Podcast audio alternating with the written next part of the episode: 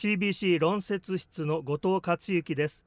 今日は重症心身障害児者施設虹色の家の在宅ケア認定看護師でいらっしゃいます和田武子さんに子どもたちの療養とアドバンスケアプランニングについてお話を伺います。おはようございます。おはようございます。和田さんが日頃寄り添っていらっしゃる患者さんの多くはお子様と伺ってるんですけれどもこの子どもさんのケース大人と違ってなかなか自分の意思こういう暮らしがしたいとかなかなかそういうことは発信してこない例が多いですよね。そうですねあのお子さんですと生まれた時から少し亡くなる時期が近いですよであったりなかなかその重い障害をお持ちになって自分のこう意思が明確にお伝えになることが難しいというお子さんも見えます。でそういった方々にとって生きる日々がまあ精一杯っていうところだったりそういったお子さんを見ているご家族にとっても、まあ、予期せぬことで、まあ、まだまだ悲嘆の中にいらっしゃる中で、まあ、どう生きていくんだっていうことを考えていくっていうことがあのやはりどう亡くなるかということではなくて、まあ、どう生きていくのかということが子どもさんにとってはとても大事になっていくと思います。それが大人のように言葉では言ってこない。どんな表現を持って私たちに訴えてくる例が多いんでしょうか？そうですね。私が今勤務している施設ではなかなかご自分でこう言葉を発したりっていうのが難しいお子さんも多く見えますので本当にこう笑顔だったり本当にこう湯船に浸かった時のこうふわっと体の緊張が緩むそういった瞬間であったり、まあ、本当に看護師が、まあ、少しのこう手足のほぐれだったりそういう小さなあの変化をしっかり見ていくことでそのお子さんたちの表現を見てきています。でお子さんの中でやっぱり大切なことがそれを遊びの中でもやっていくお子さんにとって日々生きる上であの遊びっていうのはとても大事なものになってくるので遊びの中でその子が本当に楽しんでるだろうかどんな反応しているだろうかこう顔色がとってもこうピンクがかってなんか楽しそうな表情をしているだったりとかっていうところが遊びの中で表現できるようにっていう関わりをあの大事にしています。あの食事を通してもいろんなあの気持ちを伝えてくることも多いんでしょうか？そうですね。あの実際に関わらせていただいたお子さんの中ではお、まあ、病院からお家に帰ってきて何がしたいって聞いた時にまず唐揚げが毎日食べたい。それからおばあちゃんに会いたいダッフィーに会いたいというこの3つを挙げたお子さんが見えてそのお子さんはま5歳のお子さんだったんですけれども、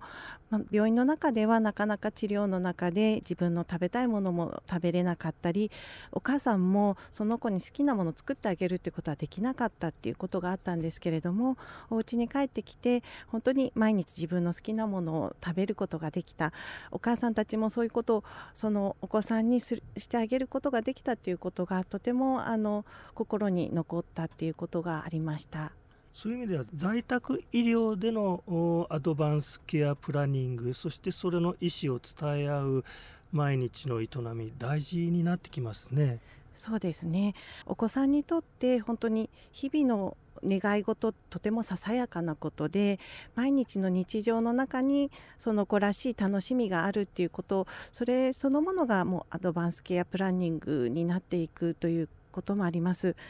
あのその先ほどのお子さんのお父さんがおっしゃったのはちょっと、えー、まあ、小児がんのお子さんだったので麻薬などを使われていたりしたんですがお父さんが言ったのは、まあ、最後まで、えー、家族一緒にマリオカートがしたいんだと。あの痛みを取ってあげたいもちろん痛みを取ってあげたいんだけれどもできるだけ一緒で一緒に過ごす時間一緒に楽しむ時間を最後まで作りたいんだっていうところがお父さんのき希望だったんですね。それも一つの ACP だと思うのでそのお子さんがどうあることが幸せなのかっていうことを考えていくことの第一歩が ACP になるのではないかと思います。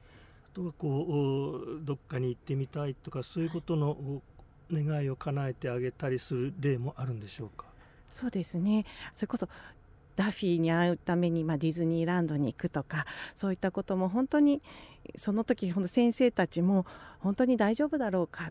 行くまでの間に何か起こらないだろうかってそういう心配をされながらあの私たちもそういう大丈夫かな。でもやっぱりその子にとって家にいて安静にしていることよりもやはりそのダフィーに会いに行くんだっていうことがその子にとってとても大事なことだったなので、まあ、みんなで支援をしてあのディズニーランドに行ってもらったっていうことも経験としてはあります。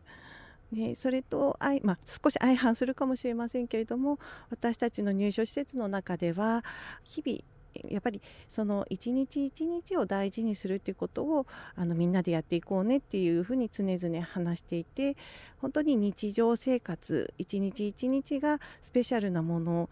特別なものであるその子たちにとっては、まあ、医療的なケアがあったり、まあ、重い障害があったりして当たり前のことができない子たちもいますのでそういう子たちにとって日々が大事なもの特別な日一日であるように穏やかにその一日が過ごせるように毎日関わっていこうねっていうふうなことも話しているのでお子さんたちにとってその生きる一日一日を大切にしていくっていうことを ACP の中で考えていければいいなと思っております。ただお子さんの場合はそこを周りで支援する、えー、ご家族や医療スタッフ全ての人たちがみんなで支えるっていうのもとても大切になってくるので情報共有もとてもお子さんを支える上ではご本人の意思とともに大切ですよね。はい特にご家族との関わりというのはとても大きなものになっていてお子様のこう精一杯の日々っていうのは、まあ、ある日突然こう、まあ、終わりを告げることもあるんですけれどもそこから先その ACP をしっかり立てていくことでその先ご家族の中でその考えたことだったりその子が生きていた生活っていうのがまた紡がれていく。その方たちにとっての癒しにもなりますし一緒に寄り添って生活できたっていう思い出が家族にとってはすごく、えー、宝物になりますのでそういった意味ではご家族のケアもしっかりしていきますその意味でもやっぱり ACP をしっかり考えていくっていういろんな職種でチームで考えていくっていうことがとても大事なことだと思います。ありがとうございました。